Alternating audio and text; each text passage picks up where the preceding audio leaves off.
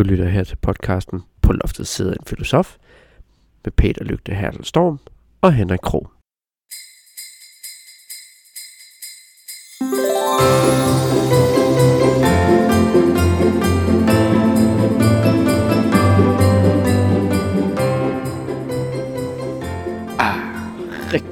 Hjertelig velkommen alle sammen til 14. december. Velkommen til dig, Peter. Tak, jeg har morgenkaffe. Du har morgenkaffe med. Og t- velkommen til dig, Henrik. Jo, tak skal du have, Peter. Jeg tager lige pebernød her. Kan jeg lige få mm. kastet lidt her i ikke øh, mikrofonen her? Nå, Så blev det jul igen. der blev jo rigtig meget i. Nå, Peter, nu skal du høre. Efter vi var færdige i går med hele vores filosofisnak og lummerhed. Og sex. Ja, lige præcis. Øhm, så var der noget, der slog mig, øh, da jeg gik hjem. Og det var, at jeg sad og tænkte på det, der er rigtigt og forkert. Hvad er rigtigt hvad er forkert? Og øh, jeg tænkte, det er, er fantastisk op til, at vi skal snakke lidt om etik og moral. Altså, hvad er rigtigt hvad er forkert, hvis vi sådan skal strække den anden. Men for lige inden, at vi går i gang med det, fordi at, jeg tror, vi alle sammen har en eller anden holdning til, hvad er rigtigt hvad er forkert i hverdagen. Men hvis vi lige skal få filosoferne på plads, har vi nogle store nogen, som er, er kendt inden for det område der, og, og hvad er det lige præcis, vi arbejder med, når vi snakker om, øh, om filosofi og etik og moral? Ja, men der har vi en, en del store, faktisk. Mm. Men øh, man kan sige, helt klassisk, fundamentalt, så arbejder man som regel med dydsetik, som øh, stammer fra Aristoteles. Ja, øhm, som handler noget omkring, øh, altså begrebet om dydens smalle sti kommer Ja. derfra. Det handler lidt om, øh, om at øh, ikke være for meget af noget. Mhm. Mm-hmm. Altså holde styr på sine følelser, men holde styr øh, på fornuften også. Ja. Man kan sige, med måde er alting godt. ja, Også mådeholdet, som min øh, eks-svigerfar plejer at sige. ja, Øh, så har vi øh, pligtetik, ja. som kommer fra Kant. Det lyder som- Immanuel Kant. Ja. En, øh, en lille bog, der hedder Grundlæggelse af moralens metafysik. Grundlegung zur Metafysik der Sitten. Haha, prosit. Ja, det... øh, og Kant, han øh, er en... Øh, han er svær at sige på øh, 30 sekunder. Ja, Men man kan sige overordnet, så siger han, at øh, etik handler om, når du går over, hvornår du kan gå over til en person ja, og kræve denne her person til ansvar, selvom du ikke kender ham. ja, Så det vil sige, det handler om, når vi snakker om noget, der er generelt Ja. øh, øh, udmalet.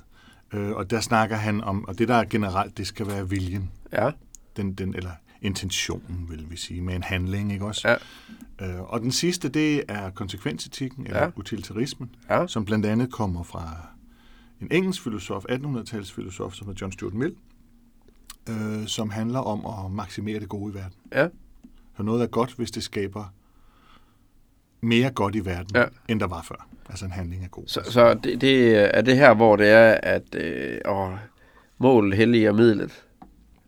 Er det, der, er Ja, det, sådan kan man i hvert fald godt udlægge det. Øhm, der tænker jeg, der er flere forskellige former for utilitarisme, Ja. øh, og, øh, og, men, men generelt kan man sige, at, at målet, altså konsekvensen ude i verden, er Ja. afgørende. Øh, spørgsmålet er selvfølgelig, hvad det gode er. Mm. Øhm, øh, er det nytte, som ja. der er nogen, der vil sige, altså en eller anden form for øh, social kapital eller sådan noget? Ja, Er det øh, lykke? ja, Øh, er det øh, sådan mere hedonistisk? Mm. Er det lyst, øh, nydelse, Ja. øh, sådan nogle ting? Mm. Det, er, det, det er der mange bud på. okay. Fordi, at, altså, jeg tænker jo, bare for at tage et rigtig voldsomt eksempel, altså, at det, var det etisk forsvarligt af USA i 1945 at smide en atombombe, og der kan man over, eller to atombomber over øh, Hiroshima og Nagasaki, øh, fordi at de tænkte, nu skal japanerne bare have en, fordi de tog også på Pearl Harbor, så nu giver vi dem simpelthen noget, og man vidste, at det ville skabe en masse civile tab, det her, øh, men det hellige midlet i forhold til, at øh, det stoppede krigen. Altså, det var med til at give et, et ordentligt skub i en rigtig retning. Altså man kan sige, hvis du kigger på utilitarismen, så vil de sige sandsynligvis, der er for, som jeg sagde før, der er forskellige versioner Ja. af den. Men jeg vil gætte på, at de vil sige, øh, at øh, det kommer an på, hvordan, hvis ikke man havde smidt denne her atombombe, Ja. hvordan verden så var udviklet. Havde man så fået lige så mange dræbte? Ja. Øh, altså den slags overvejelser. Havde Japan overgivet sig? For eksempel, øh, Kant, han vil sige noget andet. Ja. Øh, han vil sige, at øh, han skriver et sted, at man må aldrig behandle folk som middel, Nej. Men altid som formål i sig selv. Okay. Og det vil sige, og, og noget andet han siger, det er, at en, negat, en, en, en dårlig handling opvejer ikke en anden dårlig handling. Nej, det giver meget god mening. Ja, men det betyder også, at øh, det er altid noget skidt at slå japanere ihjel. Ja, ja. Og det er ligegyldigt, øh, hvem de ellers havde slået Mm. ihjel, eller hvad baggrunden er Ja. og sådan noget. Øh, Det at slå ihjel, det er noget skidt. Punktum. Så man skal behandle andre, som man gerne vil selv vil behandles. Man skal behandle andre som mål i sig selv, som Ja. værdi i sig selv. Okay. Det er jo sådan, øh, Peter, jeg har jo en mastergrad i digital innovation, og Mhm. et af de emner, vi var inde over i digital innovation, øh, det var blandt andet, vi snakkede om øh, teknologisk etik. Og hvad er teknologisk etik? Jo, det er i, i sådan en, sin simpelhed, der handler det om, har vi nogle teknologiske midler, som dikterer, hvad er rigtigt og forkert for os mennesker, så vi slipper for os selv at tænke på det. Og da jeg startede med det, der tænkte jeg, ej, prøv at høre her, Henrik Krog, han bestemmer fuldstændig selv, hvad han gør, og jeg skal ikke have noget teknologi til at fortælle mig. Og så havde jeg en, en professor, der siger til mig, jamen Henrik, prøv at tænke på, øh, hvornår oplever du det? Og jeg tænkte, det, det vidste jeg sgu ikke lige. Det, men jeg tænkte i hvert fald, teknologi, teknologi bestemmer ikke over Henrik. Så siger personen så, jamen hvad med, hvad med et lyskryds? Der er, der er en rød mand. Mm. Hvad betyder det? Så siger jeg, det betyder, at jeg ikke må gå over. Så siger han så, okay. Hvad betyder grøn mand? Jamen, det betyder, at jeg må gå over. Okay, så den røde og, mon- røde og grønne mand dikterer faktisk for dig, om du må gå eller ej. Det er jo, den siger faktisk rødt, det må du ikke, det er forkert, puh, her Henrik. Og den grønne, det er så, jo jo, gå du bare over, lyst, la la la la la. Og så begyndte jeg jo at tænke, så begyndte jeg jo at tænke, åh oh, nej, hvor meget teknologi bestemmer egentlig for mig? Fordi at vi kan også gå hen til at sige, jamen, øh, altså, en sele i en bil, i en ny, i en ny bil, og hvis der du ikke har selen på, når du starter og kører bilen, så begynder den lige pludselig blip, og virkelig bare fortælle dig, nu skal du bare tage på den sele på. Og jeg, jeg tænker, nå ja, jeg tager bare selen på. Men hvorfor er det, bilen skal fortælle mig, at jeg skal have sele på? Det må jeg vel for Gud selv afgøre, fordi at det er jo min egen sikkerhed. Så må jeg jo stå til ansvar for det selv. Vi rykker så også videre, øh, kan man sige, at vi har biler i dag, der kører, der kan køre over 130 km i timen. Der er ikke noget sted i Danmark, hvor du må køre over 130 km i timen. Måske på Jyllandsring, hvis der du har fået lov til at komme ind og, og, og tøffe lidt rundt der. Øhm, men hvorfor er det så, at vi har øh, redskaberne til, at vi kan gøre det? Men det er jo fordi, vi har et sæt regler, der er sat op til, at, at det må du højst køre. Men så udover at vi har de her sæt regler, som er lovgivning, der er sat det, så har vi jo også nogle teknologiske øh, værktøjer, som for eksempel øh, fartbump. Mm. Og den er sådan rimelig konsekvens. Du må kun køre 40 km i timen her. Så kan jeg jo vælge at vise den længste finger til det vejbump og sige, det bestemmer jeg mig selv. Og så fortæller vejbumpen med mig, bare rolig Henrik, jeg skal nok minde om, hvordan det er, du skal sænke farten, fordi så smadrer den bare undervognen på min bil, hvis det er, jeg kører mere end 40. Men, og så, det har virkelig fået mig til at tænke over, det her med begrebet er rigtigt og forkert i en teknologisk samfund. Hvor meget teknologi har vi egentlig, der påvirker os mm. til at sige, det må du, det må du ikke. Altså, vi kan se rigtig meget nu. Øh, vi er jo her i 2021, december måned. Øh, coronaen. Vi har en telefon på os nu, hvor vi har noget, der hedder coronapas i. Og det her coronapas er faktisk vores teknologisk, øh, hvad skal man sige, grønne mand, til vi må have lov til at gøre ting. Jeg viser det lige til, til personen i restauranten. Hej, jeg har den her grønne øh, ting her nu, så nu må jeg godt komme ind og spise. Ja, det må du gerne, du dyt. Så det er jo faktisk teknologi, der bestemmer os. Men det er jo så baseret på noget, nogle andre faktorer. Men det er noget teknologi, der fortæller det. Tænk, hvis vi som mennesker bare kunne gå hen til hinanden og sige, bare rolig, jeg er vaccineret, eller bare rolig, jeg er testet. Du kan bare lukke mig ind. Værsgo. Men det stoler vi jo ikke på hinanden nok til. Vi skal lige have noget teknologi, der lige kan helt bekræfte det. At, at vi øh, ikke bare må gøre, hvad det er, vi har lyst til. Og det synes jeg er vanvittigt spændende. Mm. Øh, det her rigtigt og forkert begreb. Øh, Og jeg tænker også, der er nogle... Øh, øh, altså, man skal, man skal være opmærksom på, at det er jo ikke alle de spørgsmål... Øh, jeg synes, der er jo mange, der har, stiller sig de her spørgsmål, har de her overvejelser efterhånden, som teknologien f- kommer ind på os alle steder. Det er ikke Ja. kun i bilen, det er også i køkkenet, og det er mm. øh, uden, uden, uden dørslyset øh, i haven, og det er telefonen jo ikke mindst. ja, lige præcis. øh, podcastudstyr, øh, bærbare øh, computer og sådan noget. Øh, og der tænker jeg, at man skal være opmærksom på, du nævnte det næsten ja. selv, øh, at der er noget af det, der handler om lovgivning, og der er noget af det, der handler om etik. Ja, Og det er to forskellige ting. Og øh, Meget. der tænker jeg, at øh, øh, det vil lave op til lytternes in- intuition og, og lave den forskel. Der er nogle tekniske forskelle, øh, men dyt med dem. ja, ja. Øh, men man kan sige, når man laver en lov i Danmark, så er begrundelsen for den her lovgivning, det er jo Folketinget som regel, Ja. ja. der sidder og tager til stilling til et udkast. Begrundelsen for, at man vedtager sådan en lovgivning, er jo som regel etisk. Mm. Om man overholder lovgivningen eller ej, det er juridisk. Mm. Og de to ting er der forskel på. Ja. Og der tænker jeg for eksempel, når du snakker om øh, lyssignalet, Ja. nu gjorde lige før, Ja. så tænker jeg, øh, det er et godt eksempel, fordi på den ene side, så øh, er der noget etisk i, at øh, hvis du vil overleve, så kan det være en god idé at holde tilbage for Ja. rødt lys. Men der er også noget juridisk i det. Mm. Altså, øh, det er der, hvor man siger, hvis du går for rødt lys, så får, kommer der en politimand på cykel og giver dig en bøde. Ja. Øh, og de to ting øh, kan være svære at adskille, når Ja. vi snakker om teknologi, fordi teknologi enten er lavet med et hensyn til et marked. Mm. Vi skal ud og lave noget mere effektivt, vi skal ud og have nogle flere kunder, Ja. øh, et eller andet. Øh, eller også så er det lavet fra offentlige institutioner i forhold til øh, implementering af en eller anden lovgivning. Mhm. Og der er jo ikke noget af det, der er etik. Nej, nej. Og så bagefter, så stiller man spørgsmål omkring, hvorvidt man egentlig mm. har et etisk konsekvens af de her ting. Ja. Og der tænker jeg som sagt, at det kommer, jeg vil forsigtigt foreslå, at det måske kommer an på, hvad det er for en tilgang, af for eksempel af de tre, vi, øh, vi havde før, Ja.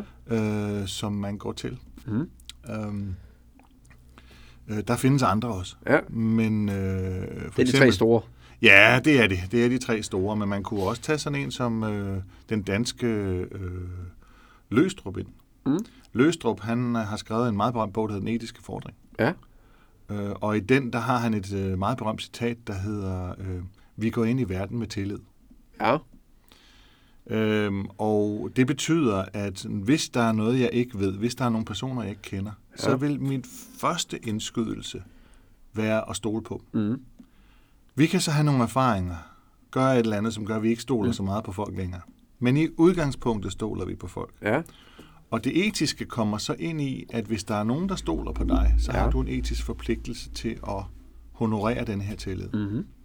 Og det betyder for eksempel, når vi nu snakker om de her øh, øh, kameraer og øh, automatiske bremser og sådan nogle ting i, Ja. øh, i system eller i, i en bil for eksempel, Mm.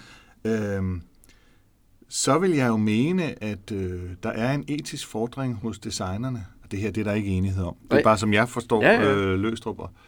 Øh, at den tillid, man har til systemet, Mm. det er der, den etiske fordring ligger hos designerne. Altså skal det også virke hver gang. Oh. Øh, fordi det er noget andet, hvis du tænker, jamen der er de her autobremser, Mm. de virker nok ikke, så jeg skal nok lige være ekstra øh, opmærksom og kigge efter selv. Ja. Så er der ikke den samme etiske Nej. fordring, men i det øjeblik, man stoler blindt på Mm. et stykke teknologi og lader sig være afhængig af det her Ja. ja. teknologi, øh, så ligger der også en etisk forpligtelse i, at, øh, at det skal virke hver Ja. gang, og der skal næsten være en nulfejl og den slags ting, Ja. ja. ikke? Altså, som man hører om med bilfabrikanter og Ja, ja, ja, batterier præcis. og alle de der Ja. ja. ting. Ja, øh, for øh, nogle års tid tilbage, der, øh, jeg tror det var 2019, da der var årskonference for filosofi i Vejle, Mm. øh, der deltog jeg, øh, og øh, jeg satte mig ned og snakkede med en, øh, en professor fra RUK, tror jeg det var, hvor vi snakkede om robotter og, og etik og øh, kunstig intelligens og etik, hvorpå jeg spørger ham, hvem bestemmer for robotterne, hvad der er etisk rigtigt og forkert? Og så gav han mig det svar, jeg virkelig ikke havde lyst til. Og det, og det skræmte mig, og det skræmmer mig stadigvæk til den dag i dag. Det var, det er jo dem, der betaler for at få lavet robotterne og den kunstige intelligens. Så hvorpå jeg kan jo så sige, så det vil altså sige, det, det er dem, så det er de rige mennesker, der, der dikterer. Og så sagde han så, hvor meget man end ikke har lyst til at tænke over det, så er det faktisk rigtigt. Øh, det er dem der, dem, der betaler for det, det er også dem, der dikterer det. Og det, det er en, en skræmmende følelse. Programmørerne så af den kunstige intelligens, eller robotterne, kan jo så have en tillidsting, som, de, som du snakker om der. Mm. Og, og jeg tænker, den er, det er virkelig en giftig en at, at begynde at, at tænke over. Fordi at når, hvis vi snakker om kunstig intelligens og hvordan det bygger op, jeg skal ikke komme ind på kunstig intelligens mere end højst nødvendigt. Øh, men det, som jeg gerne vil prøve at lægge tilbage til, det er fordi, at du siger det, at når vi mødes, så har vi en naturlig tillid til hinanden. Mm. Jeg tror, at tager du forskellige steder hen i verden, så er det en helt anden øh, tankegang, fordi at sådan er vi, altså forskellige kulturer. Den er, den er jeg med på, og det tror jeg også godt, Løstrup han vidste, men jeg tror, at Løstrup han tænkte på øh, for eksempel barnet. Ja. Når det bliver født, Ja. så har det en naturlig tillid til de voksne. Yes. Og det vil sige, at denne her grundlæggende tillid skal aflæres. Mm. Men det er den naturlige disposition, ja. at vi er født med den. Mm. Og det kan så godt være, at han tager fejl. Men det var bare et modargument Ja, ja. mod det, du sagde, ikke også? Ja, ja. Øh, Fordi det, det leder mig faktisk ind til, til, min, øh, til min, en af mine afsluttende kommentarer her. Det er jo, at er vi mennesker født gode eller onde? Fordi at min tanke, min filosofi, nu kan jeg få lov til at bruge den igen. Min filosofi, det er jo, at hvis vi er født gode, hvorfor har vi så regler i verden? Har vi overhovedet brug for regler? Hvis vi er født gode, så burde vi jo af naturens veje vide, det er forkert det her, det skal jeg lade være med.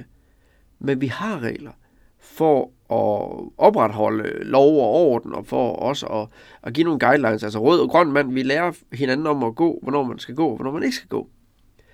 Så det er jo min tanke, det er, at hvis vi er født onde, så er det fordi, vi har brug for reglerne til ligesom at være gode. Men jeg nægter at tro på, at barn, når det bliver født, er et ondt barn. Så jeg tror, det er et godt barn. Men det, det, kan, det er et spørgsmål også til alle jer ude i æderen. Er vi mennesker egentlig født gode eller onde? Det kan I gå rundt og spørge hinanden om derude. I denne her juletid. I denne her jeg. juletid, ja, er mennesker født gode eller onde? Hvad tror Det- vi egentlig på? Um, Lige præcis. Men jeg tænker, Peter, skal vi ikke prøve at vippe den rundt her, og så sige, det var etik og moral i, øh, i en julekontekst her, øh, her øh, den her fantastiske 14. december her. Øh, så glædelig jul til dig, Peter. Glædelig jul til dig, Henrik. Og glædelig, glædelig jul. jul til jer derude. Ja. Hej.